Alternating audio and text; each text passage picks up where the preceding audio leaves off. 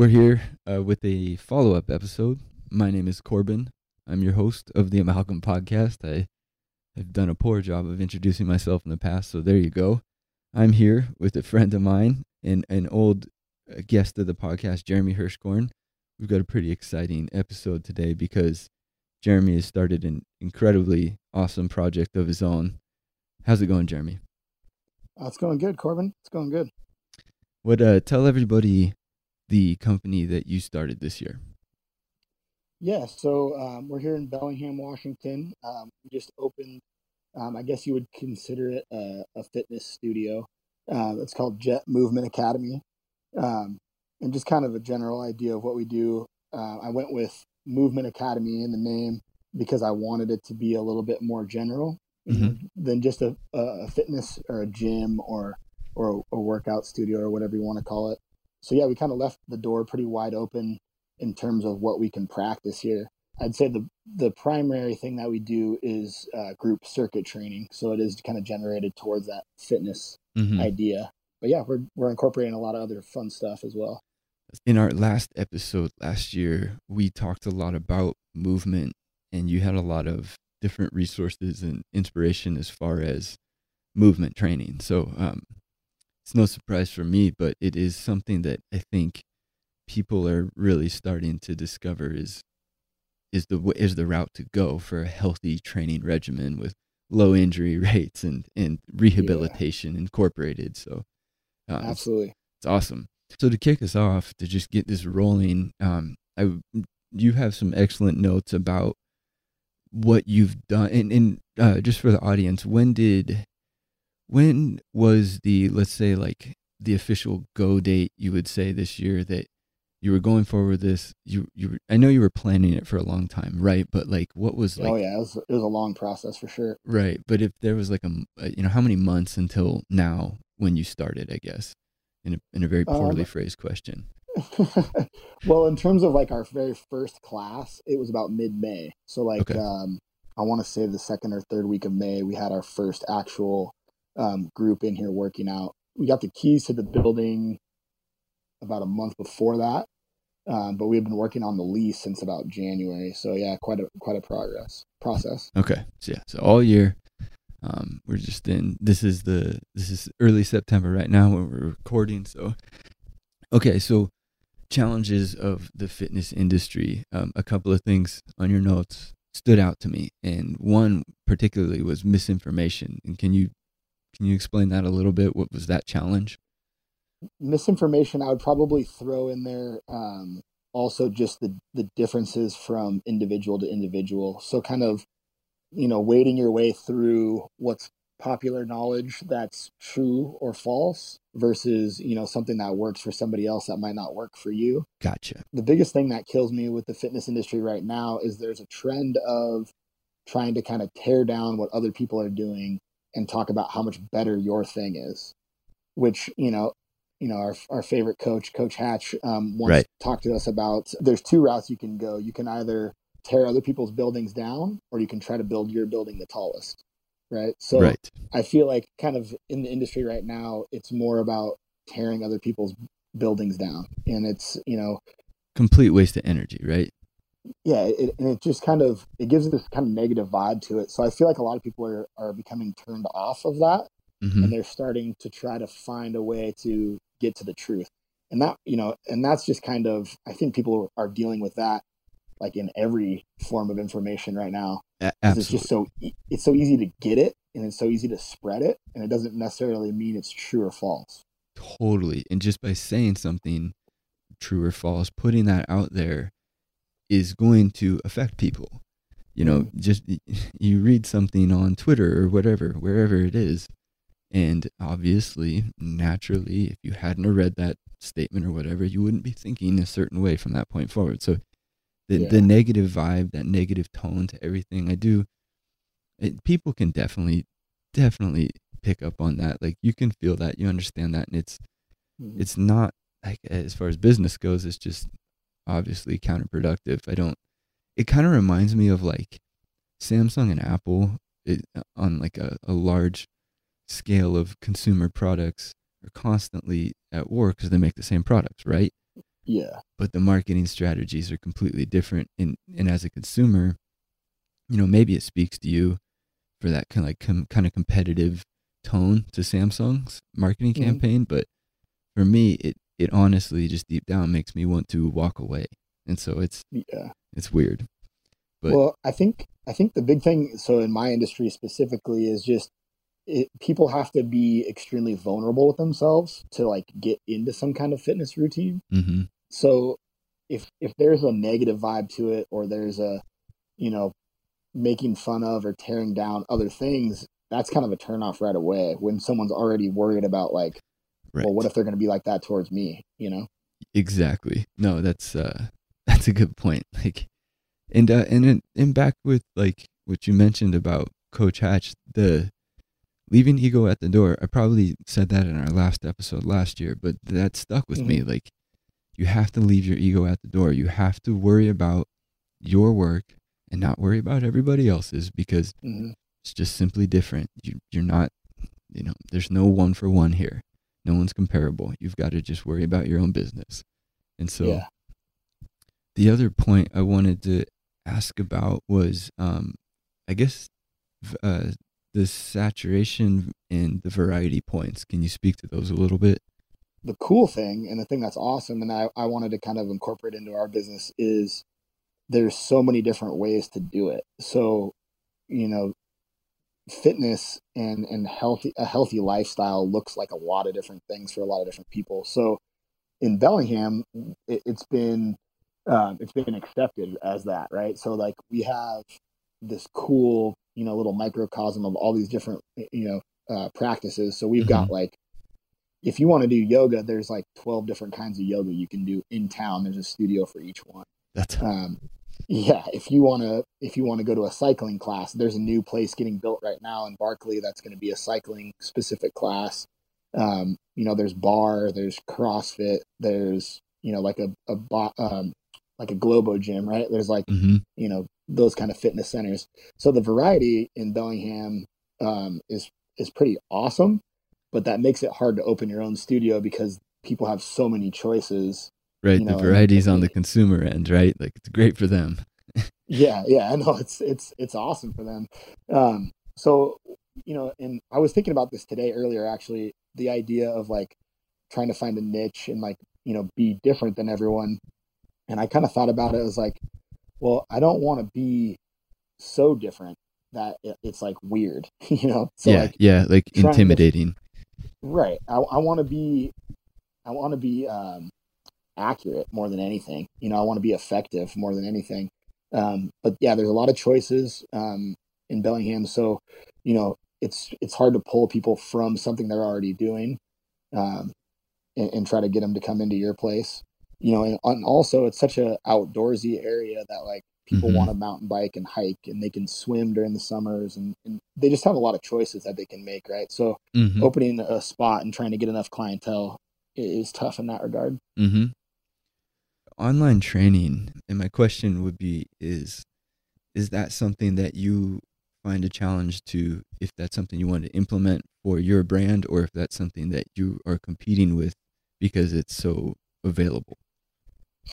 Yeah, um, both really. Um, so it, it is hard to compete with because the price can get, um, you know, they can drive the price down so low. Like there's there's different apps that I've seen that are awesome that are like two dollars and ninety nine cents a month, and it does all the programming for you. It has videos of how to do the exercises. You can even do some where you can like send the videos of yourself away and they'll analyze it to make sure you're doing things right Wow. you know they'll come with a, a food tracker and all this stuff right so it's like the total package all wrapped into one thing for a really cheap rate and that makes it hard to compete with for sure um, but on the same note um, there's that accountability and like yes. human interaction aspect that gets lost with The, online the training. teammates, you you feel the group mentality of working together. You that's really hard to replace that kind of motivation. yeah, you just, you know, it's basically like to the point right now where if you want an exercise plan and you want to work out and you want to have a high level of fitness, all the information you need is readily available and probably for free. It's just a matter of like finding something that motivates you and and keeps you accountable and keeps bringing you back to it. That's the thing that's hard to nail down Yes. with online training. Yes, for sure. I mean, because I've bought some weights that I put in my garage, and I have a rack that I can do a, anything I want with it. And the app is that I use to just track progress is great, but that app doesn't. That app, does, app doesn't give you any emotion to like get up and get going. That's all on my own still, and Mhm. uh, yeah, that discipline, that routine can be a pain and a really challenge to maintain. So Yeah, and it, and you know the other thing is like class is somewhat a social event to a certain extent. You know, Mhm. like people come in, they they have you know the regular group that they work out with. It's people they talk to. You know, it might be people that they're friends with outside of the gym, and you know, their or their kids go to school together or whatever. So it definitely becomes kind of a a, a social place as well. Um, it's not just you know clock in clock out type of thing. So that that kind of thing gets lost when you're when you're doing your own thing, you know, at home completely by yourself. I'm still in that morning jujitsu class, and there's a Mhm. there's a significant level of pride that we all continue to show up together at 6 a.m. I mean, I miss some days. If everybody misses a day, but like the the group mentality of, and again, it turned like what you're to your point you just said. It tur- definitely turns into a social thing. I mean, a lot of us have kids, um, young kids, and don't have a lot of opportunity to go do a Friday night thing or you know just kind of run off whenever we want. And so we look forward to that time to socialize as much as we do to work out and and learn. So, which brings me to the the other challenge note is um clients. What can clients be pose as challenges?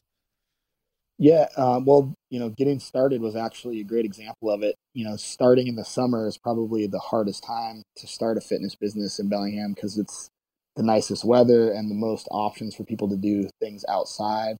I'd say like the majority of my classes are uh, adults with kids. So like during the summer, their schedules change a bunch. You know, they're with their kids a ton more during the day. Kids aren't in school or whatever. So just trying to keep people consistent Mhm. has got to be the hardest. I mean, obviously, getting them in the door is probably the hardest challenge. I guess I should say that, but keeping them consistent because fitness is such an everyday, multiple times a day decision that you have to make in Mm. order to be, you know, really healthy. Um, so trying to, you know, help people be that consistent when their schedules are changing all the time, that's really difficult. You know, it could be, I could have a client that's, you know, come to class three days a week for six months and then all of a sudden they get sick and they miss Yep. work for a week and then you don't see them for two months all of a sudden Yep.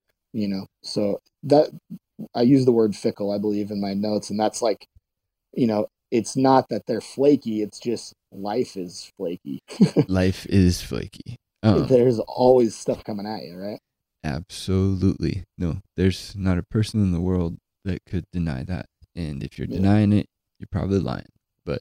mm-hmm. Um, yeah, no, I, I mean, I, I I, I, even experienced that this winter. I had all the intention of the world of running the Bellingham Half Marathon this summer, and I started a running Gotcha. program in like October of last month, and I was doing great. I was about three months in, and then I got a stomach virus like right at Christmas, which was awful. But it knocked me out for a few days, threw me off my schedule, and then before you knew it, I was like a month without running, and then that kind of just halted everything, you know. So like I've had that experience too, where you just something throws you out of that routine that you had going, and it's just so hard to get it started again. oh man. So it, it turned into me, you know, not actually doing that race this summer. So I totally experienced that too. yeah. And I think um, something that helps me personally is that when I have a setback like that, looking at like zooming out a little bit and trying to flip that upside down, like, hey, maybe, maybe that week off was deserved. You know what I mean? Mhm. So take the week off with with knowing full intentions to get back in the following week and get and and make up for it. And so, like I I used to just you would just freak out about oh, the you count the days you're missing instead of well maybe I should just take the opportunity to take a break. Um, Yeah. And and Yeah. I, I've, I've used that before as like, uh, you know, a lot of people, their programs have uh, like a scheduled rest week or something like that. Oh, there you go. And so I've decided that like, you know, life's probably going to give you a rest week at some point, whether you want it or not. you know, oh, so it for sure will. yeah, just looking at it from a different perspective like that of, you know what, I did three months of great training just because I missed a couple weeks in a row doesn't mean that it, it, it takes away from all that hard work, right? No, no, and and a lot of times you'll notice that like you'll you'll kind of break through a level of once you've worked really hard and you've been training hard and be, and staying disciplined. You'll notice you'll kind of you kind of hit a new starting point. Like you might regress Mhm. a little bit, but you've you've gained. You've definitely started yourself off in a better position. So it's just not getting demotivated and not not letting everything slip. Like it, it's very easy to just let things slip by another week. like I'll Oh, get yeah. back into it one more week. Let's see here.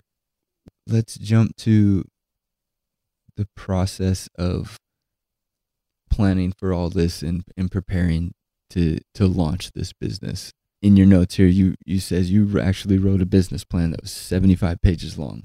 Do you want to do you want to Yeah. explain what I mean? A lot of times, I don't think people people have the desire to write a business plan. So do you want to talk about that a little bit?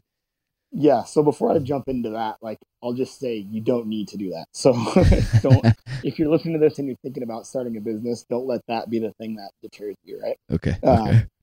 Yeah. So, well, I had this kind of in my brain for a while now, you know, over a year um, before I even did it. Of I, you know, I really wanted to branch out and have my own studio to kind of do what I wanted with. Um, and I started with not knowing anything. Like I had no idea where you start. Hmm. I, I basically knew you have to have a license to have a business. That's basically where my starting point was at. hmm Um, and, you know, and so the thing that probably helped me the most was I just talked to everybody about it. You know, if somebody, if I ran into a friend that I hadn't seen in a while and they asked me what I was up to, I would start off like, I'm doing great. I'm thinking about opening a gym.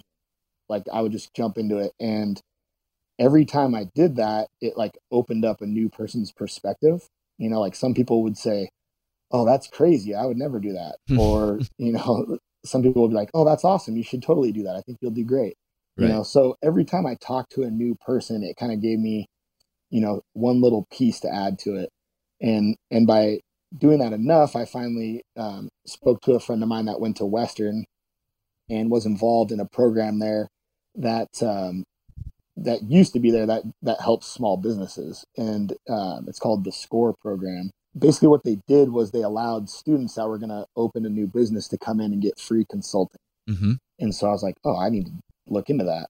By doing that, I found a business advisor. And so in town here at Chase Bank, they have their free sessions where you can go and sit down with business advisors, somebody that's either opened their own businesses, they've been, they had financial planners, all those different kind of things. So I met a guy named Bill Unrein and I told him kind of what I was thinking. And he asked me some hard questions. You know, he's like, well, how are you going to do that in Bellingham? There's a million gyms, you know? and I was like, well, that's a good point, you know, like, and, you know, so he, he kind of stuck it to me really on that very first time in there, but he was enthusiastic about it. And he, he was like, I think you should do it. I think you can make it, but you gotta, you gotta get your ducks in a row. So he gave me their business plan and that's the 75 page long um, outline for a business plan Okay. so like if I were to actually fill all that out, it would probably have been closer to like a hundred pages. Gotcha. Gotcha. And uh, that that was overwhelming at first. So I took like a couple months to just kind of read through it and answer some questions, and um, and that kind of got the ball rolling um, and got me started on a better understanding of what I needed. Uh, and that's probably the point where a lot of people would turn around and, and Mhm. bail hmm just because it seems like such a tall task. You start Um, scoping everything out, and you're like, ah. yeah but but really i mean you just take it one little chunk at a time you know it probably took me like i said it probably took me two months to go through that um, and then i went and met with him again and he'd be like yeah that looks great this needs some work throw that out you know um, and then it just kind of kept building until the thing that really came together and, and i think about this all the time is like sometimes the universe just shows you a door and it has a, do- a note on it that just says, "Hey, dummy, mm. open the door, like let's go, you know. And and that moment happened because um, a bunch of things just kind of came into play all at the same time. And basically, I was like, okay, I think this is my my chance to to step out and actually do it. Um, and you know, it just kind of worked out at the right time um, to get going. Excellent. Yeah. So, what was uh, when you were reviewing some of the questions uh, that they were giving you? What were some of the hardest ones to answer that were kind of that kind of knocked you for a loop that you hadn't thought about? Do you remember, or just is there? Yeah, yeah, yeah definitely. Um, well, so a lot of what they want right out of the gate for a business plan, if you especially if you're trying to get a loan from somewhere, if you're mm-hmm. trying to get some some startup money, people want to know how you're going to make money, right? They want they want their money back if they're going to loan it to you, and they want to know that that's going to actually happen. Right. Um, when I when I got that question, it opened up like hundreds of other questions, like, well, what am I going to include at my gym? Um, am I going to be specific enough, you know, that people will understand what it is? but yet different enough that I can bring in people, you know, because it's not just another same place as somewhere else. Mm-hmm. You know, so th- those were the questions that got really, really tough. Was like they asked you very specifically, like, what is your plan for your business um, in the first month? What's the plan for the next six months? What's what do you where, where do you want to be in a year? And um, I was like, I, I don't know. I just want to have a I just want to have a job. Basically, yeah, yeah. I just want it to be continuing yeah, I, I, would love to be around in a year was kind of the, the vision for it. But yes, like those things, you know, it, it made me think about like, okay, what is my pricing structure going to be like? You know, what am I going to charge people? Am I going to do one-on-one stuff? Am I going to do small groups? You know, like, right. I could just go on and on. It just kind of keep kept opening more more doors to kind of go through. Right, and so it and you have a couple of points here about equipment needs and unexpected costs. Do you want to talk about some of the stuff that you hadn't considered as far as equipment? One of the things that was really beneficial for me was I was already hosting classes um, just underneath another business, right? I was at the mm-hmm. batting cage still mm-hmm. doing classes there. So that allowed me to kind of get a feel for how to run the class and what stuff I needed to do it um, because I kind of already had that. So I right. started out with a list of like, okay, every time I'd have a class, I'd be like, okay, what do we use today? How much space did I need? um, you know, what equipment did I did I use, that kind of thing. Mm-hmm. Um, so I started to kind of put together a list, and I started doing some research online to kind of price those things out. And as that went, it just kept getting like longer and longer, and my total cost kept going up and up and up. The one thing that I completely forgot that ended up being my biggest startup cost was the flooring. Ah. I completely forgot that we're going to need some stuff to stand on while we yes. do all these things. Yes, and or so at the very sure. least replace whatever whatever is in existence or isn't there, right? Yeah, yeah. So it was like, okay, we're going to use turf. Are we going to use mats? Are we going to have it be like a wrestling mat or like mm. a, you know hard rubber? You know, so those kind of things, you know, were super unexpected. And when I saw the price tag on like what those cost, I was like, ah, this is the thing that's going to completely derail me. Yes. And it's ridiculous. The other thing that didn't help was so I ended up choosing rubber mats, and like literally the week before I bought them, Trump hit China with a tariff on rubber, and and I was like, it jumped my price up by like fifteen percent. No, on all my flooring. Yeah, as Trump's like, and I want American businesses to survive. yeah, I was like, there's Give me some kickback on yeah, something, man. I mean that, that I remember, and this isn't a political podcast at all. I'm just making jokes, but it I, I do remember him talking about specifically it's how difficult it is for businesses to begin or start in this country. Yeah, and the way we're doing it is wrong. But you know, yeah. I mean, there's a lot of. I know that was all I could do was sit back and laugh about that one. Yeah. You know, I was like, okay, I, I, I got it. We'll figure it out and we'll make it work. Yeah, yeah.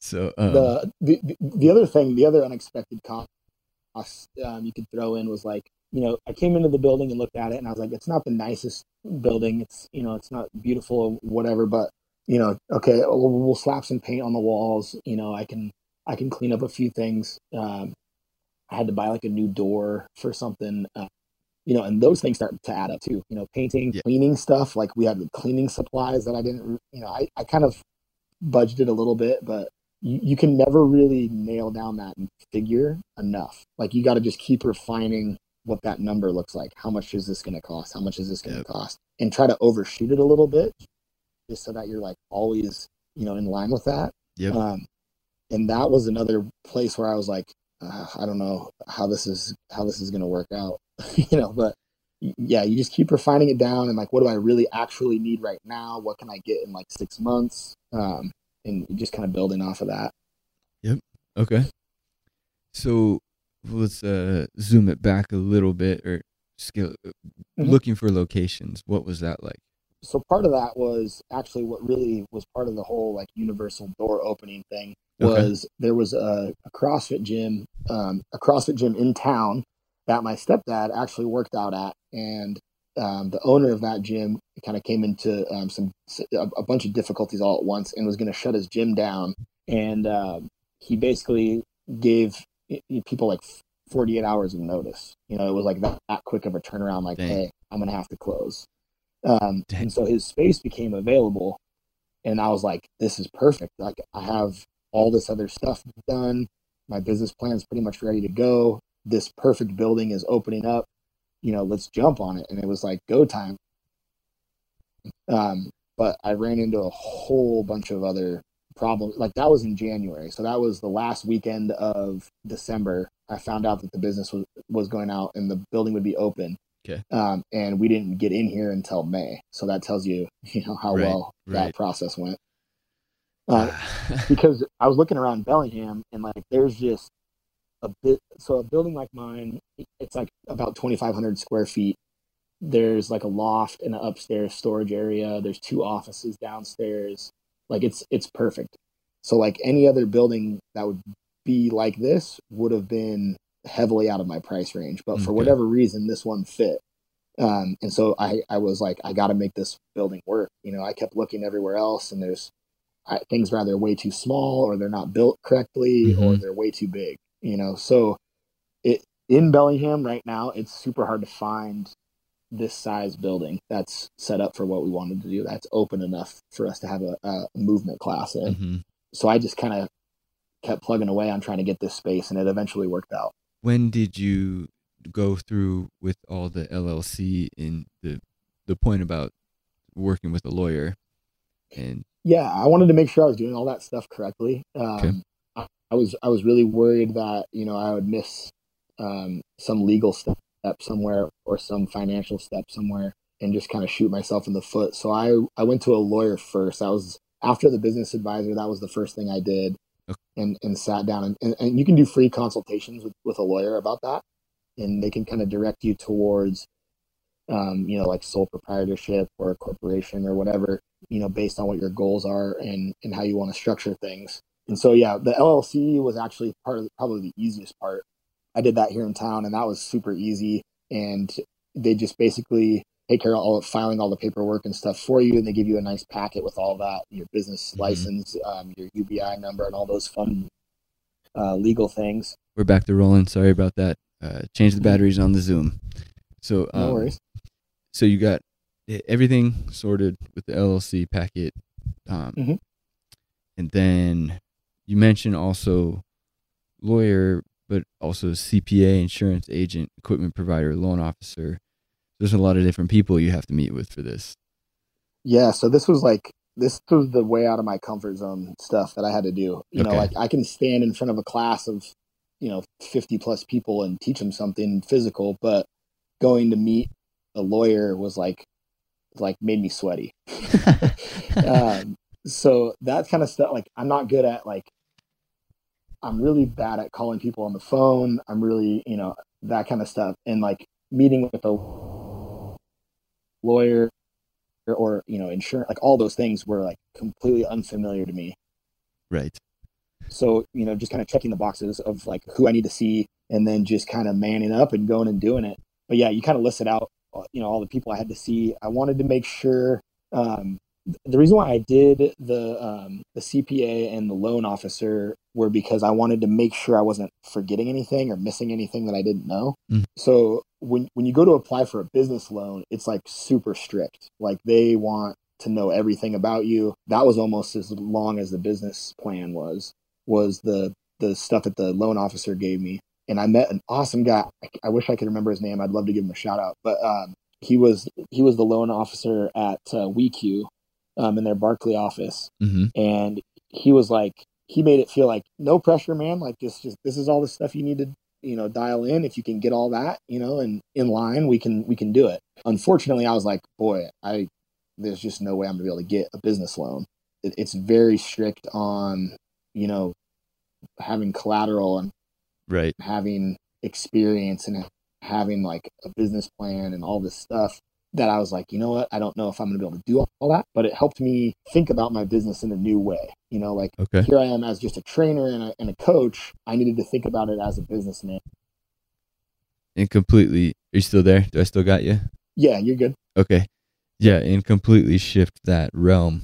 You know, you're not necessarily thinking about your consumers or your your your your training and how you're custom fitting everybody. You're thinking about what you need out of them to finance a thousand other things. Mm-hmm. so I, I feel like it's it's really easy for people to.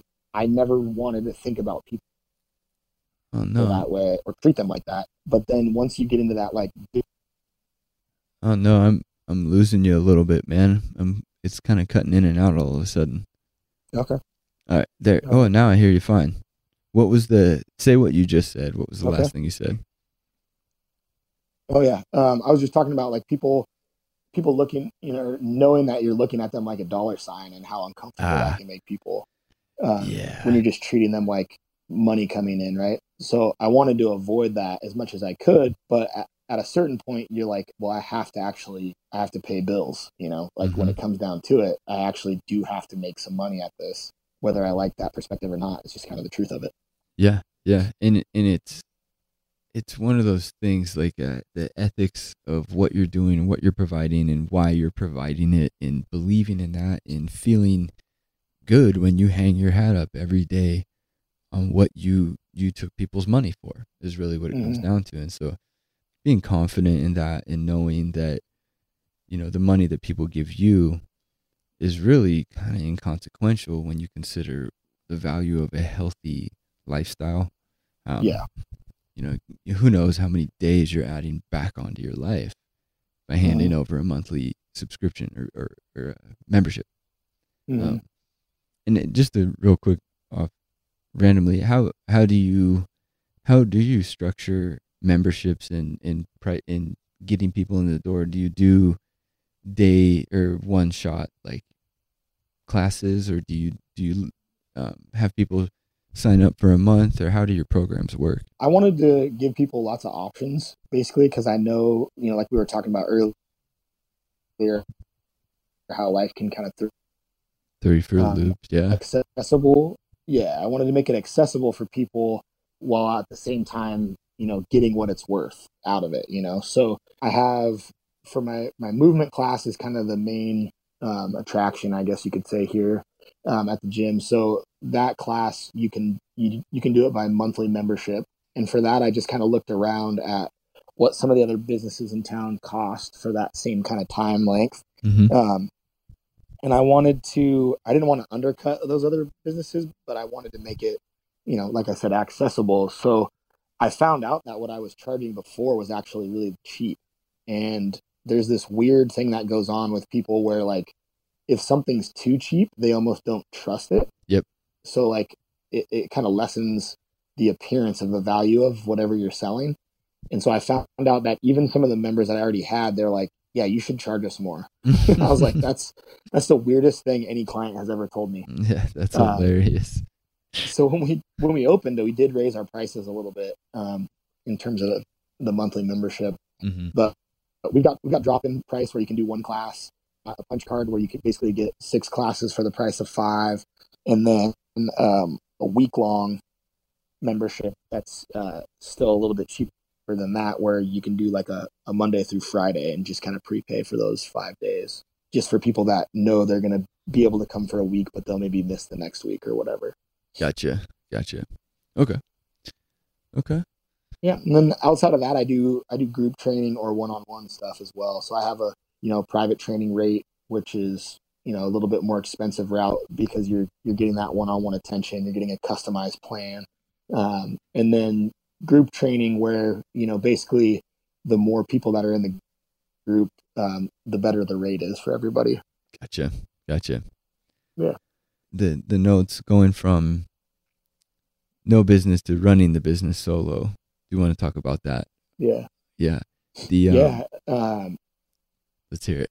the the way that I got started, you know, like I had basically been running a business without thinking about it that way. So that that like what I was actually training people to do, you know, that stuff was kind of easy, right? That was all the kind of the easy thing to do. Is Mm. just, you know, people like this already. Let's just keep it going and try to make it accessible to more people.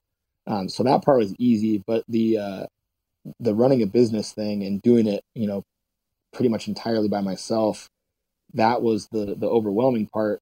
So I found it um, helpful to just start writing down lists, like whatever I thought I needed or whatever ideas I had um, for classes or you know training techniques or practices or whatever. I just started writing all that stuff down, Mhm. and I made these two, two huge vision boards basically, where I could just throw up everything onto these big you know pieces of uh, poster board basically, and I could put it on the wall so I could see everything at the same time. That's just kind of how my brain works, I guess Yep. Yep. um, so I could start to kind of organize it and be like, okay, you know, I thought about like, okay, how am I going to keep the place clean? Okay, either I could have a cleaning service or I could do it myself. Then I'm going to need all these different products. You know, like Mm. I need towels and spray bottles and, you know, what about the bathrooms? You know, so like just all those little details started to get fleshed out and and put on this board. And then if I didn't like something or didn't want to do it that way, I just cross it out, you know, take it off. And that really helped like kind of settle me down a little bit and make it seem Ah, more yeah, more yeah. reasonable to do, you know, to to be able to see it all like that. Yes, for sure. The yeah, I keep a couple of different notebooks just for if it's time to do something like that, like on a smaller scale, like you got a project, you want to scope everything out, or or you just want to keep a consolidated list of ideas or concepts or thoughts. You never know when you're going to get an idea strikes or a solution strikes, and you come up with something in your head, and you're like packing your groceries in the house or something like that. Like yeah, yeah. you know and so that's a that's pretty awesome to, to consolidate all that and then visualize it in a way that could be even take it to the next level for sure um, Yeah, like so I did that before we started, and now I have basically I have a to do list basically on my phone that's just in under notes That is Mhm. like I literally am putting things on and taking things off of that list every single day now. Like Yep. it's still it's ongoing. You know, it doesn't stop when you're like, okay, we're open, we're good. It's like, no, what am I what am I going to do for classes next month? What what kind of specialty classes am I going to offer? You know, now I have a kids class and like all these different things, and it's like ah trying to advertise and you know the list just keeps some days it's like growing way faster than it's getting shorter. Yeah for sure. I mean i guess we could kind of jump into that a little bit about your points about opening is just the beginning. Um, Mhm. the the scheduling programs you mentioned a little bit um, but the offers and community involvement do you want to talk a little bit about that uh, along with like marketing i guess? What's changed? Yeah um you know before i basically was kind of i was kind of just feeding off of like basically the baseball community coming into inside pitch was basically kind of my door opener for bringing in people. So most of the people in my classes were parents um, of kids i coached or you know they were ki- the kids themselves doing my my youth classes. And so when i opened on my own i kind of had to uh, find a way to get to people you know completely brand new. And, and i wanted to make it you know i wanted to really make it about being being a, a belling a belling hamster i guess you could say. Gotcha. Like what what does someone from bellingham do with their time outside of you know outside of work and and and home right? So i wanted to make the class you know really centered around going outside and doing stuff that you want. So being able to hike bike swim rock climb canoe whatever you know i wanted to make it about that. So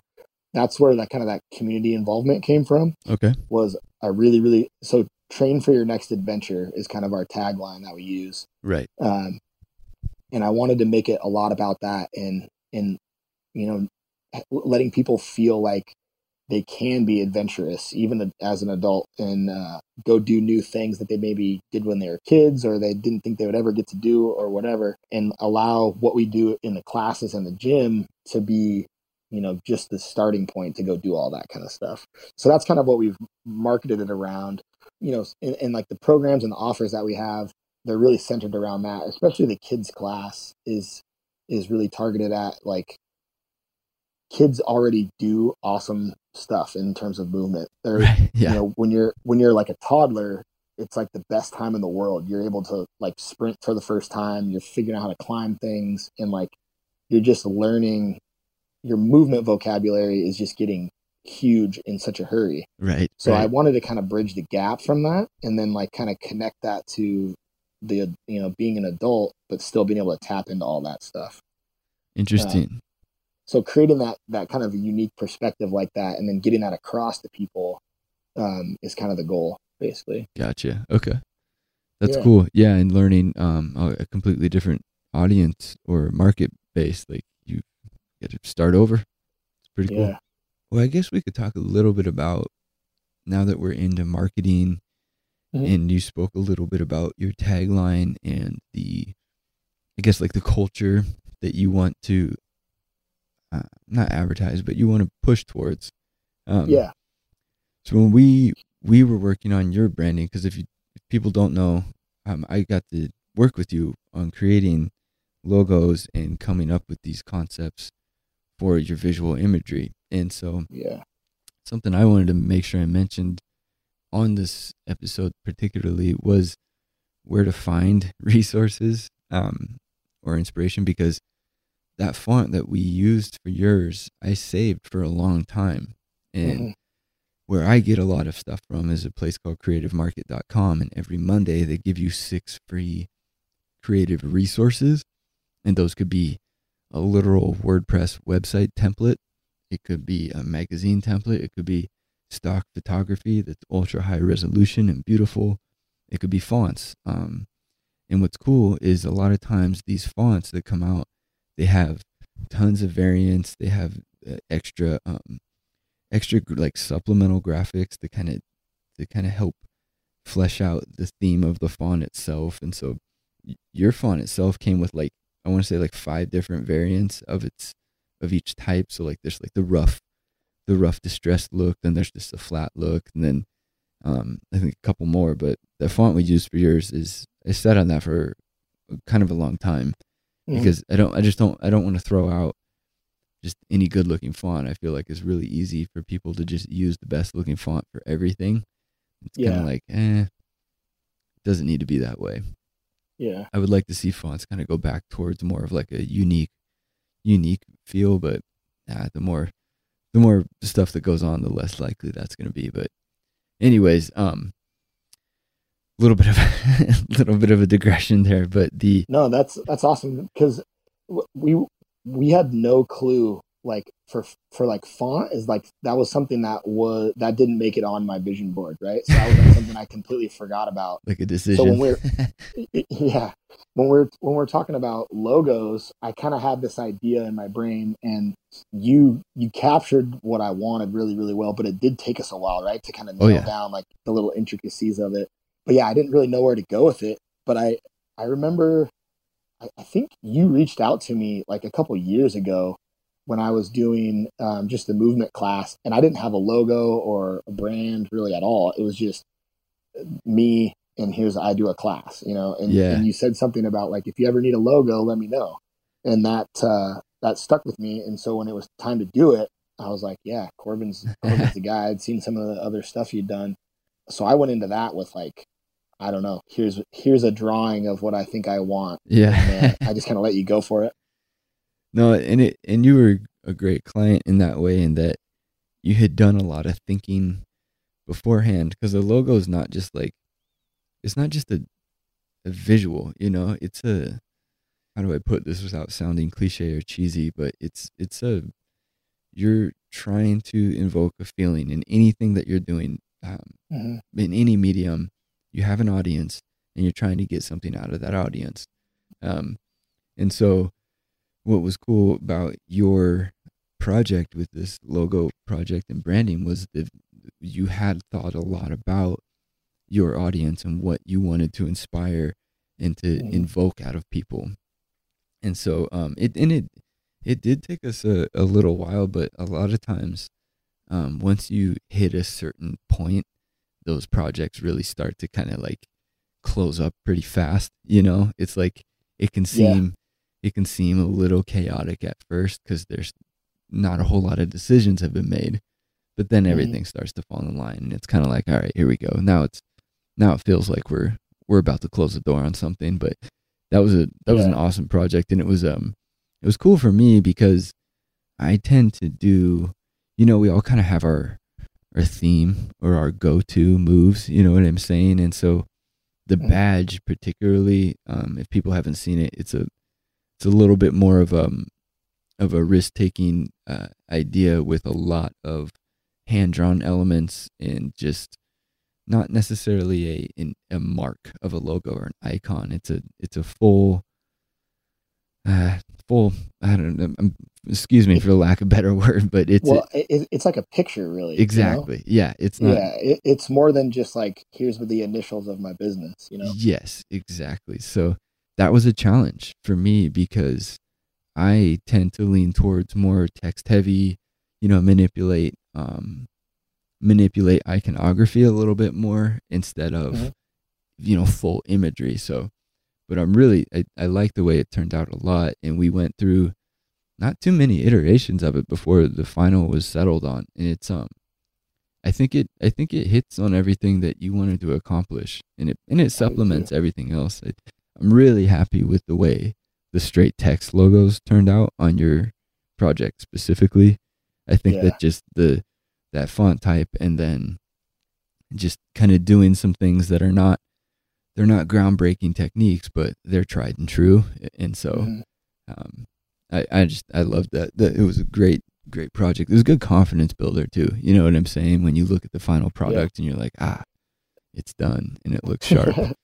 yeah, I'm I'm pumped about how it turned out. We went, you know, like as soon as you got me that circle logo, I, I kind of ran with that and started using it quite a Mhm. bit. And like that was our first batch of stickers we did. Yep, yep. Um, we used that one and like, you know, and then we nailed down the badge and I'm pumped on that too. We're gonna put that on our shirts and we're gonna get another batch of stickers made with that logo. nice. Um, but yeah, you know, going from just kind of like an idea in my brain and like arguing with my wife a little bit about it um, to actually seeing it like finalized is just pretty cool yeah. because you know we we both agreed on what we what we the message we wanted but like neither of us could like physically put it on paper you know what i mean Mhm, so mhm. it was nice to have a third party come in and kind of take those ideas and and actually make it happen Yeah, I always I always use the word execution for that. Like I know what I want, but I can't Yeah. execute it in the way that Yeah. it needs to be done. And so, 100% yeah, it happens all the time. But yeah okay, let's. Oh, I guess I missed these in the challenges of the fitness industry, managing expectations and the role of your diet. Do you want to? Do you want to talk? Do you want to shift gears and talk about those a little bit, or do you want to talk about the Yeah. future of jet movement? We're at about an Um, hour right now, so just that yeah so you know um, the time. Yeah i can i can i can speak on that real quick. Um you know a lot of people so just managing expectations right? So like that is that's a huge part of starting any kind of program for a lot of things is like understanding what am i gonna what do i want out of this? And like what am i actually gonna get out of this? Hmm those can be very very different things. You know everybody wants you know to look a certain way. You know that's kind of the first that's the easiest thing to look at out of Mhm. a fitness program is like here's a celebrity that i want to look like right like that's kind of an easy thing to pick out or like i want abs or i want my arms to be big or uh, you know things like that Nice and- booty. yeah booty is the big one right now right everybody wants a booty yeah. so you know, especially when like Jennifer Aniston and, and J Lo are looking like they look in their fifties, is ridiculous, right? So it's easy to look at that and say that those are the things you want, but you have to manage the expectation of that and understand what that t- actually takes. Like, what is it going to take to to to do that, right? So, like, first of all, they probably have absurd genetics to start off with Okay. because they're gorgeous when they're super young, hmm and you know, and then on they their lifestyle allows them to dedicate so much more time and resources towards obtaining that, right? Yes. So for for somebody who doesn't have that much time and or resources to do it, that's kind of an unrealistic expect, expectation. So if if you're going into the gym with with only that end goal in mind, you're probably going to get pretty frustrated pretty quickly. Yeah. But if you can break that thing down into like as many steps as possible, I always say more steps is better. It feels better to check things off your list anyways, right? So like yes. I'm gonna go to the gym tomorrow. Okay, check that thing off the list. Actually, though, like don't just say yeah tomorrow. Okay, yeah tomorrow. Like okay, I got that goal. I'm gonna check it off the list.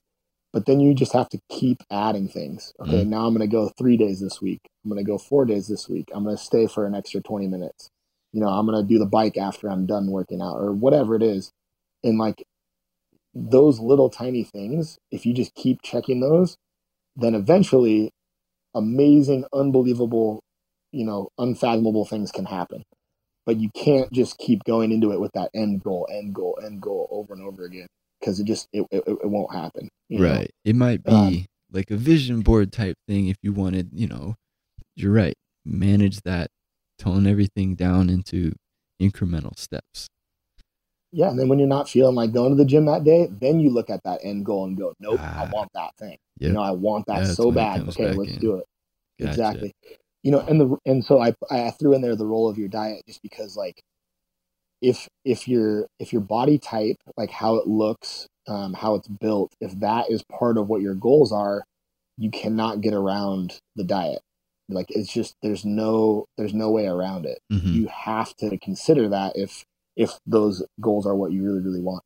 And and it, and again, it, it does have a lot to do with your health, obviously as well. So it's just easier to see, you know, with your eyes in the mirror and in Yeah. pictures. It's way easier to see what you look like, you know. So that's easy to to to kind of get stuck on. But the you, the role of your diet is uh, tremendous in just your your health, your fitness, what you look like, all that kind of stuff. So, you know, I can't get away without talking about that. And that's something that I would love to incorporate more in the business as we grow a little bit. Um, Mhm. because it's you know it's out of my expertise i was kind of blessed with like a ridiculous metabolism and a, and a body type that is i never have to really worry about like being overweight or anything Mhm. you know so like the diet stuff is not something that was ever really on my radar you know as i grew up and, and played sports and trained and all that stuff so Right. that's definitely uh, an area of improvement for us here Gotcha. I was thinking about as you were talking about that when you say you're going to go to the gym and you go the next day and then you make it to three times a week, then four times a week, and you keep incrementally adding these challenges. It made me think about this last year when I was starting this project and the whole, and I was also starting jujitsu last year. The whole point of all of this was to get yourself uncomfortable so that you can learn. Like you Mhm. can't, you can't, and then when you're saying add a little bit more of a challenge, that's what that means is because you need to, once you've accomplished something, now you need to figure out a way to make it, make it challenging and uncomfortable for you to continue to grow because you're not going to grow if you just keep doing the same thing over and over and over. Like you might, that's discipline, you know, but that's not Mhm. necessarily a continued challenge. And it's, and when, and then the other thing you mentioned, like if, if you add up these attempts at, at you trying to do whatever it is you're doing, for me, it was making another episode, record, get another guest, record another episode, and publish it. Next Mhm. thing you know, crazy things are happening that never would have occurred had you not put the energy or effort in otherwise. And so, it's it's really those are the moments where it's like ah the clouds part and it's incredibly motivating because you're like ah somebody left me a review on this episode I was really proud of or you know for Yeah. for me we made it into a couple of um couple of the local papers you know just because of a couple of guests that we've had and it's like that's pretty awesome and Yeah. without the fear of you know this guest not wanting to like I just uh I just I'm- I'm kind of rambling now, but I just hit up a guest that I've been wanting to interview for a long time, but I don't know. I don't have any way to bridge that. Um, we don't have like a impartial or or acquaintance that we share, and so I have to just go out and just say, "Hey, I'm this person. This is my podcast. I've followed your work for a while. I'd like to interview you." Um, and it Yeah. took me a long time to get the guts up to do that, but once I did that, they're incredibly receptive and open. And guess what? They're going to be on the podcast now, and it's as simple as that. And so, pushing that uncomfortable button, you know what I mean? Like I gotta, I Yeah. gotta make myself get out of this. Like, uh, I'm safe, you know. Yeah. and it's always fear it's always fear based but it's incredible like it's incredible Yeah. what you can accomplish uh, I don't know. I might have brought this up last time we talked, actually. Now that I think about it, but um, there's the the Jim Carrey um, commencement speech that he did, um, where he talks about everything, every decision that we make in life is based off of fear or love, and uh, he talks about making your decisions based off of love rather than fear, and like regardless of the outcome, it'll always be better. And and like I feel like that just applies to everything. Like you yeah know, I always talk powerful to yeah, I always talk to people about like being vulnerable enough to come and do a fitness class is hard for a lot of people, right? Mhm. Like I I would walk into any fitness class in the country and be like, yeah, let's do this thing. But that's my place of being comfortable. So like for me it was calling a a CPA, you know, like yeah that that terrified me, right? So like right being like, well, this is part of the gig, man. I got to go do this little thing.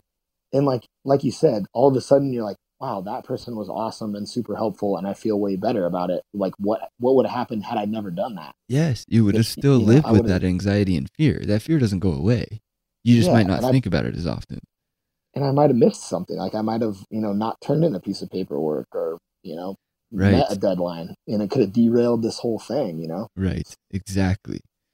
You just got to go for it. yeah you do.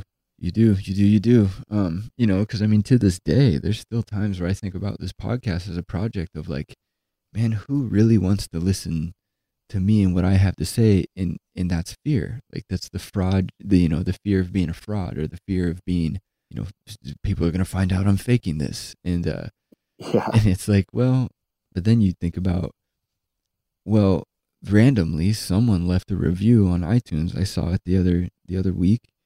Not somebody i know or not somebody that i know that follows the podcast or has reached out before or anybody of, of a friend of a friend or anything. And it's like because this podcast exists somebody out there is listening and felt compelled to leave a review and it's impacted their the way that they do things the way they think or how they get through their day you know with this chunk of hours they're going to listen to this show man that's a pretty crazy feeling and i'm sure yeah. you feel it's- like that it's totally worth it. Oh, yeah. oh it's completely worth it it's because it's Yeah. even if all of this stuff kind of the way and i've turned this episode about me now all of a sudden but kind of the way this podcast was it's designed about all of us, man. it, it is it is it's it's Yeah. these episodes are about are supposed to exist on their own like they're part of a bigger collective of a show but each episode is its own little piece of information floating out there that someone might happen upon and might become inspired by and that was the whole goal and so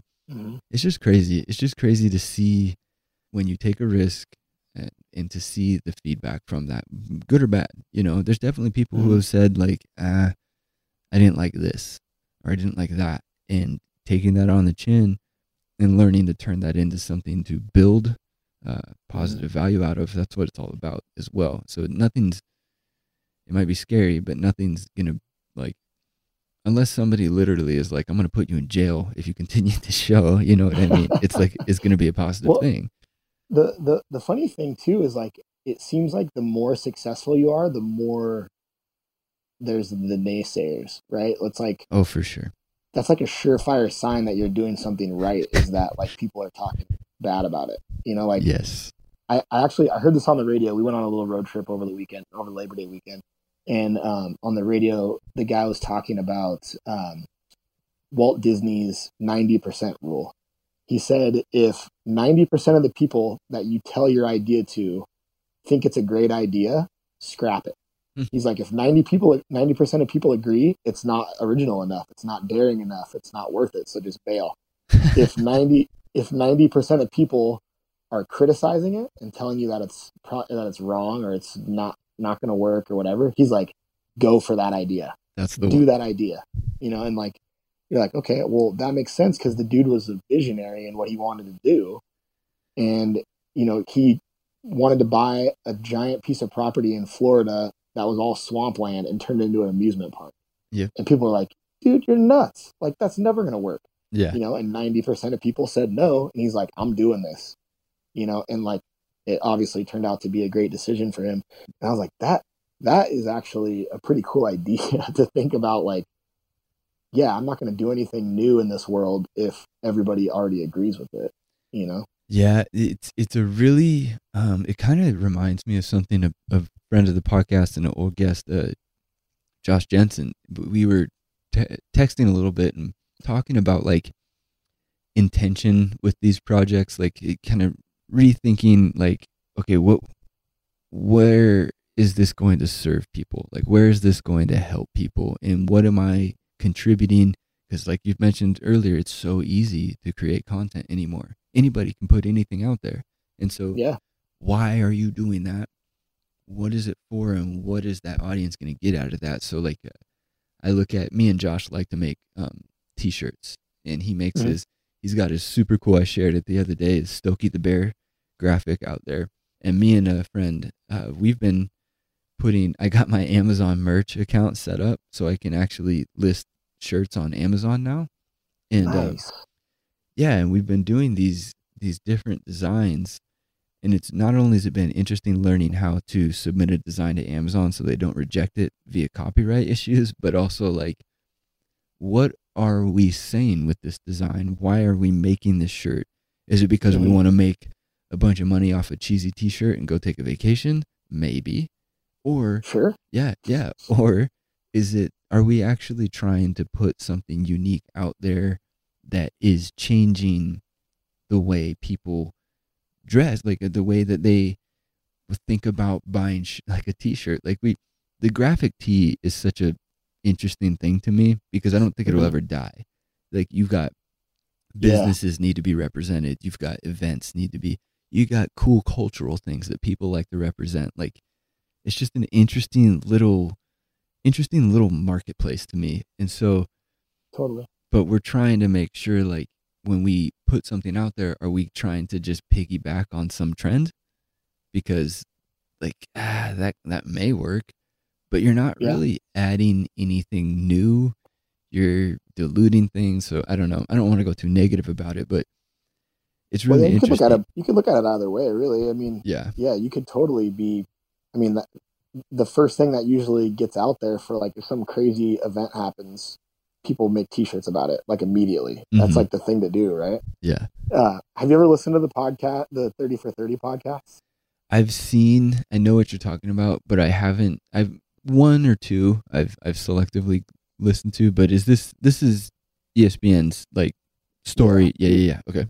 They're they're all of them are incredible. They, I've loved every one that I've listened to, but they have one about the um, the guys that made the Yankees suck T-shirts, the Red Sox fans. that's hilarious. And so that you just reminded me of that because like that was kind of like the jumping off point for like how much money people could make really quickly off of just putting a few words on a t-shirt and it's pretty crazy powerful stuff It but is. it's like yeah it's like what do you want what do you want to represent and what do you want to put into the world yes. and that just like applies to anything that you do really Yes. you know i'm trying to put some kind of meaningful thing out there you know i'm not just trying to say yankees suck but i'm trying to you know put Yeah, out yeah. some i'm representing you know they were representing being a boston red sox fan you know so yeah it's it's it's super powerful Yeah. The um uh the, the next graphic I'm gonna put on, I finally figured out, you know those little eight bit characters. Remember I made the uh Steve Zissou? The little Yeah. eight bit and your your comment Esteban was eaten.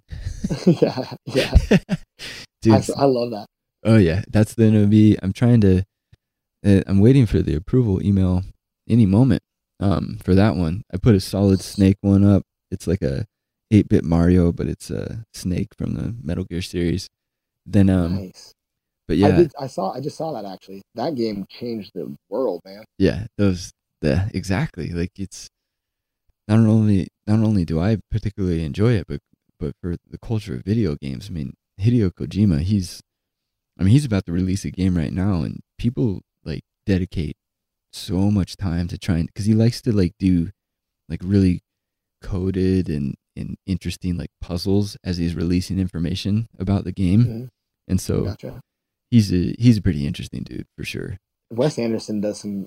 I, I just don't know what what to call that like style He's- that he does, he's but almost- it's so money. it's almost indie, but he's so bloody. Like I want to say, he got. I think he finally got an Oscar for that. Um, the Grand Budapest Hotel, but Okay. um, very in very indie, very artistic. Um, Yeah. we the kids like the stop animation he does the Isle of Dogs. We've been watching that one, and Oh, then okay. um, the Fantastic Mr. Fox is another one that they like. yeah, that one's good. yeah. But um, anyways, no no sidetrack. Um, but uh, I guess we could we could uh close this out with the future for Jet Movement Academy if that's uh if that's all right. You got some topics about that. yeah, subject? absolutely. Th- th- before I, I say that actually is did we did we hit everything that you wanted to mention for now?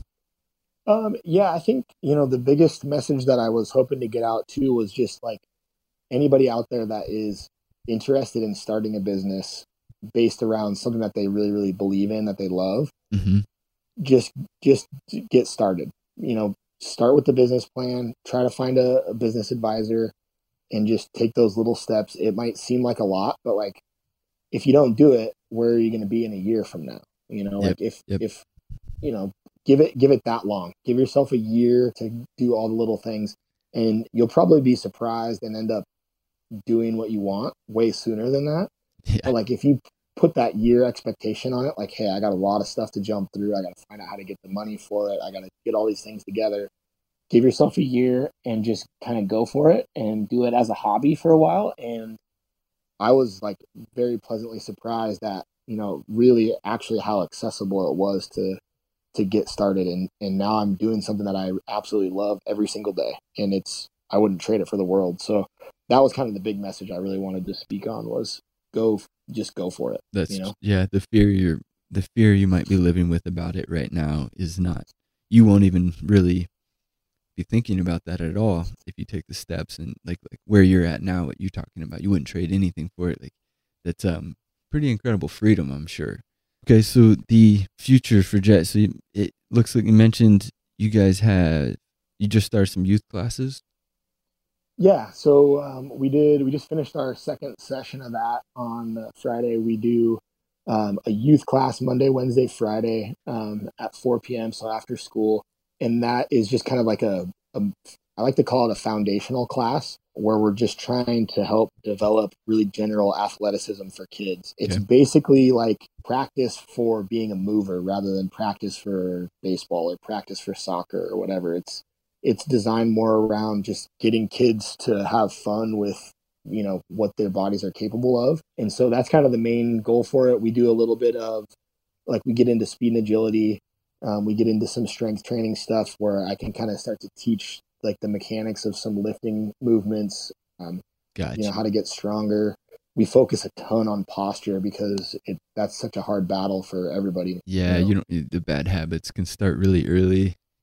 Absolutely school like i i love you know academics is super duper important but like if you look at how classrooms are set up a lot kids are like basically being trained to not move you know it's like Gotcha. you have to be you have to be quiet in class you have to sit still you have to be in this little area for you know for way too long and it just gets progressively worse until you're in high school where you're you're just basically sitting in one chair that is designed like like literally one type of chair that isn't you know is designed for somebody that might not be your same size or your same height or weight or whatever. So like it just it, it, it kind of it kills me that that stuff gets overlooked. And so by the time you're you know 22 and you've graduated college if you're lucky enough to do it that fast um, you've spent you know 18 years sitting in chairs yeah. that that are all you know super uniform. So my goal with the youth stuff is to kind of help bridge the gap to understanding how to keep yourself moving so that as you go through high school, college, into a profession, um, you can you can move well and be healthy so that you're not 40 and in pain and then having to try to like figure out how to reverse all that. Right. Oh man. Sorry, that was kind of a long way. No, no, no, answer, but, no. I uh, like it though because it touches on a lot of things. Fired up about. Well, we just don't realize like how long you've been doing something until you look back on it, right? Like, let's say you work at a job for ten years, and mm-hmm. your uh, data entry or whatever, ten years of sitting at a desk. You didn't think that year five, year three, year two, year eight, but it happens. Like that yeah, that was quick. your yeah that was your a sedentary lifestyle for the majority of your waking hours it's uh don't worry about it i think that investing in youth like that and kind of changing some of our tendencies as our culture in america it's it's got to shift like it's just mm-hmm. you know it's just different now um yeah and like in in you know P, PE is awesome and I love PE, but like think about how um, how little kids. I just talked to a parent that their kid only goes to their PE class two times a week. Yeah, you know, and then they have recess, but and recess is great because they can explore and kind of do what they want. But like then you're leaving it up to kids to figure out on their own to go, how to keep themselves moving. Yeah, yeah. they, they got to go play the kickball game. They got to go pick up a basketball. They can't. Yeah, yeah, I mean, you mentioned, or you got a note here about outdoor adventures. Did you guys do um, kind of special events where you guys will go hikes or or do things like that, or what what will that be? Yeah, we we've um, we've gotten together a couple hikes so far. Um, I mean, Whatcom County is just like incredible, world class place to hike, and and it could be from, you know, you could do a super flat, you know, half mile hike if you wanted, if you want to even call it a hike, or you can do, you know, you can go to Baker and spend 10 days out hiking you know so like we have such a, a wide range of it that that was kind of one of our big goals. That's an easy place for people to start in terms of a physical hobby that gets you outside and gets you moving. So that was kind of where we wanted to start with the outdoor um, adventure stuff. We want to kind of grow that. We, I'd love to do some like outdoor workouts, enjoying how awesome Whatcom County is. Yeah. Oh man, so so beautiful. It's mm-hmm. it's undeniable. And then you've mentioned guest trainers. Yeah, so we'll have um, we're gonna have our first guest trainer come in um, on the 28th um, of this month, September, and we're doing a handstand workshop with a guy that I met um, through American Ninja Warrior, actually. Oh, that's sweet. Um, yeah, he's a he's a trainer in in the Tri City area in Pasco, so he's going to be coming up to do uh, a workshop on handstands um, in our gym, where we're just kind of exploring the protocol of how to improve a handstand. And uh, I know a lot of people are like, "Well, that's you know the acrobatic stuff is not for me but but basically the protocol for getting to a 60 second handstand has tons of other benefits that you know could help everybody you know stabilizing joints um, core strength you know those kind of things. So we're excited about doing that for sure. This isn't as intense as a handstand but at jiu-jitsu we do a, dri- a drill called the hip heist. And mm-hmm. um, it's like a, you flip back and forth between a bear crawl and a crab walk and you mm-hmm. do it for the timer. And it's to me, it, when we first started, I was like, this is probably one of the hardest drills I've done. And then now, after practicing for it, wow, the benefits of like my shoulders or like hopping up from playing with the kids on the floor or like just little things like that, the subtle, subtle movements like spinning up, they're spinning up on like one of my, the balls of my feet are like my knee to stand up or turn directions. Just it's weird. It's really weird. So like I yeah. can only imagine if you take that intensity up to a handstand, what that would be yeah, for your and core. So, and that's a that's kind of the, the the whole thing I think about when I think about movement is like there are these little subtle things where like you know some general weightlifting is great, but like the movements aren't they're they're not like that. They're very one dimensional. yeah, yeah. Things. So we want to get people, you know, in all different planes of motion, and we want to get them upside down and all that kind of stuff.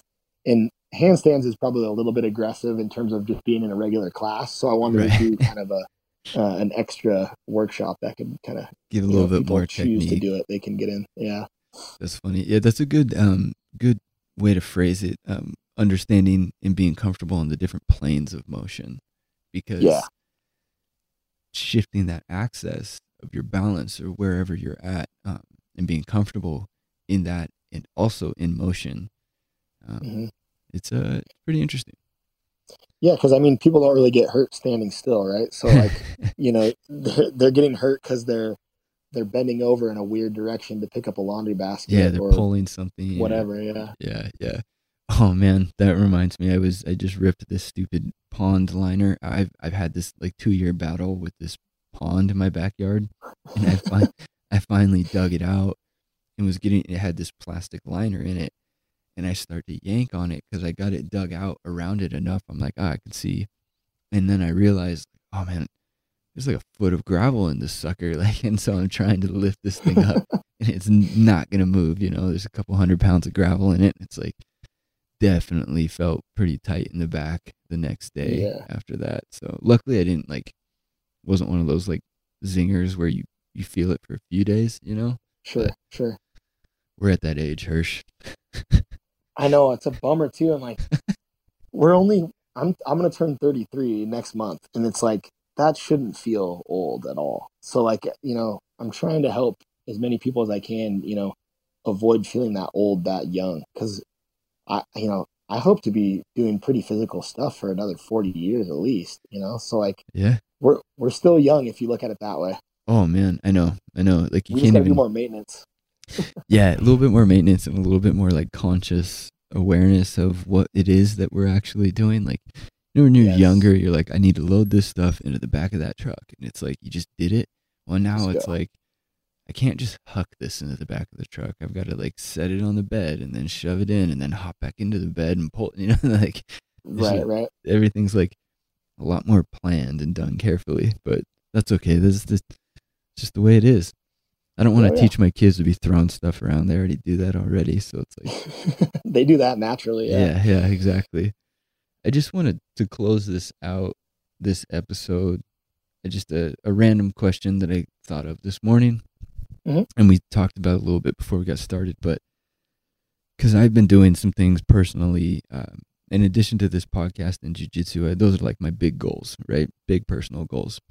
Yeah. Um, but uh, additional stuff I think is really healthy, especially the older you get and as real life continues to come at you, like we've been talking about all podcast, real life happens. Personally, uh, goals for like they can be recreation, you know, based. Like to me, reading is recreation based, but it's Mhm. also like significant benefits with reading. And so for me personally, what I've been doing for some goals is to read more and to get back into drawing and actually push that drawing into animation. And so I wanted to ask you if there's anything that you've been doing to kind of motivate yourself on a personal level um, or do things personally for goals outside of just the business and everything that comes with yeah, the Jet Movement Academy. it, it's funny because like everything that I'm doing right now is pretty well tied into the gym, and Right. you know it, and it, to a certain extent that's awesome, and sometimes it's like you know you got to be able to put it aside a little bit, but um, the coolest thing right now is so my son Jet, who the gym is named after, um, he will be three next month, uh, December. So not next month. Um, in December he'll be three, and um, I've been spending a lot of time just kind of like trying to facilitate like what he's going to be into. Gotcha. So like when when he was born, everyone's like, "Oh, he's going to be a baseball player. He's going to be so great at baseball." You know, I'm like, I was like, you know what? I hope so, but at the same time, like he's going to be his own human, right? So Yep. just kind of a personal area for me right now is definitely, you know, exposing him to as much like option in in the world as as possible, if that makes sense. Like, oh yeah, totally. just sh- showing them different, you know, positive ad- avenues to go down. Um, and you know, I'm I'm like kind of diving into this whole new world of like all these different kids programs that there are in Whatcom County that I didn't even know about. You know, like he's going to be That's going awesome. to preschool next year, and like, so yeah, I, I would say you know, I spend I'm trying to spend as much time as I can being a dad and just kind of helping facilitate that as much as I can yes. because I would I would love for him to have some kind of passion that I don't even really know anything about, so that we can kind of learn it together. You know, Dude, I feel the exact same way. Like, how cool would Yeah. it be if you got to be exposed to something you never even would have ventured into, you know? yeah, yeah. And you get to do that together with your son. Yeah, no, 100%. And it's also cool because like I get to do stuff over, kind of in a way too. You know, it's like Ah, anything that I am like, man, I, I wish I would have spent some time on that or whatever. It's like, well, why not? You know, like maybe Yeah. Jet will be into it, so I I get to take him and and experience it, and then you know, see what he thinks. You know, so yeah, that that's kind of the cool thing is like now he's getting to the age where he can, can comprehend a lot more stuff, and you know, physically he's capable of a lot, like almost too much. it's hard to keep up with. dude, but, for uh, sure. Yeah, it, it, that's kind of my thing right now. It's it's a lot of fun. That's cool. That's, yeah, that's, uh, that makes sense.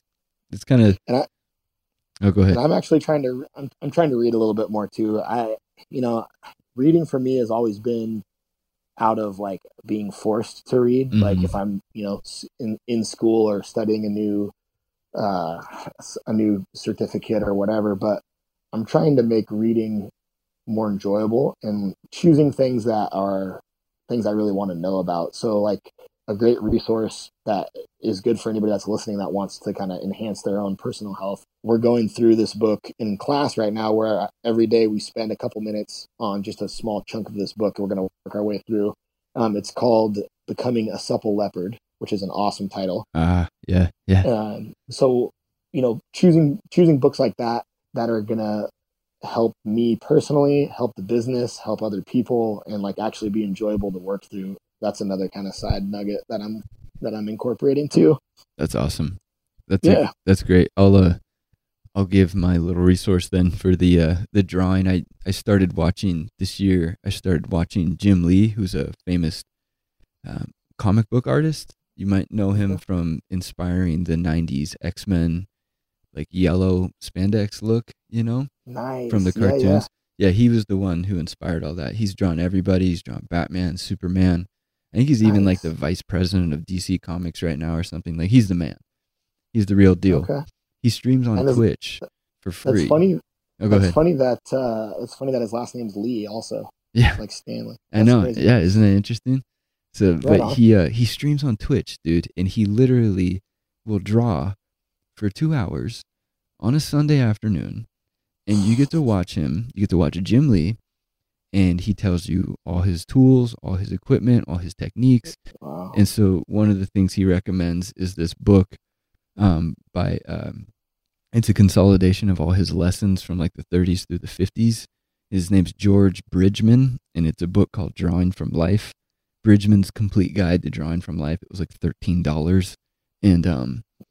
For figure drawing, it's um, it's pretty incredible. But that's what uh, that's what I've been trying to do to improve drawing is is those two things: watching Jim Lee on Twitch and then reading this book. There's so much cool stuff out there anymore. Like you just like my yeah, kids that's get like to what watch I was talking Jim about Lee. the access to things. you Yeah. know, like th- there's just like, you know, so just giving things a shot and seeing what it is, and, and you know, exploring around is Yeah, there's infinite possibilities. Yeah, and everything's so um there's so many samples and freebies out there to kind of wet your beak and then then dedicate, you know, financially if you want to invest in something. Um, Mhm. you know. Dude, this has been this has been awesome. This was a great episode. I really enjoyed this conversation. I need to start doing these episodes earlier in the day because I have a lot more mental energy to like stick with and, and Yeah, and keep the conversation um, lively. But this was uh, this was awesome, and I appreciate your patience with me trying to trying to schedule this time. You know what I'm saying? Like oh man, I totally understand. We got uh, we're on the same wavelength. Yeah. that, for sure. yeah. Before we close this out, let's just give everybody where you're at, how they can get in touch, and um, any other any other avenues you want to let them know about as far as Jet Movement Academy. Yeah, yeah. I'm I'm on um, a few different social media things: Facebook, Instagram. I haven't gotten into the Twitter world as much as I had hoped, but uh, we also we have a- pretty sweet. I've this year I've gotten into it. Sorry to interrupt you, but I actually really like Twitter. yeah it's it's great for certain things i just i gotta explore it more but um, Right. we're on there um, i got a website as well um, that needs a lot of attention but um, yeah, social media is kind of my go-to. I post stuff to Facebook and Instagram pretty much daily. Um, you can see like our schedule, what kind of programs we're running, um, and any other projects or events we're we're involved in. It's just Jet Movement on uh, Instagram, and then uh, Facebook backslash Hirschkorn Fit. Right now, I gotta we're changing the branding around still on some stuff. So yeah, if you just Google Jet Movement Academy, we'll we'll show up. That's cool. Yeah, I'm gonna follow you on Twitter right now. I'll find it. Nice. Um, yeah, man. Well, Hirsch, I, uh, I really appreciate you taking the time to do this. I'm really I appreciate the opportunity to help you work with the logo, and and I'm beyond yeah. excited to see this Jet Movement Academy build and continue to grow for you, man. This is so awesome. Yeah, thank you. I appreciate it. It's it's a pleasure talking to you. It's always a good conversation whenever we get together. Yeah, for sure. I'm gonna get over there to Bellingham and I'll bring the equipment with me, and I want to schedule some some in person Bellingham interviews because it's funny. Uh, every Bellingham interview I have has been over the phone, and um, it's just it's just funny yeah. to me.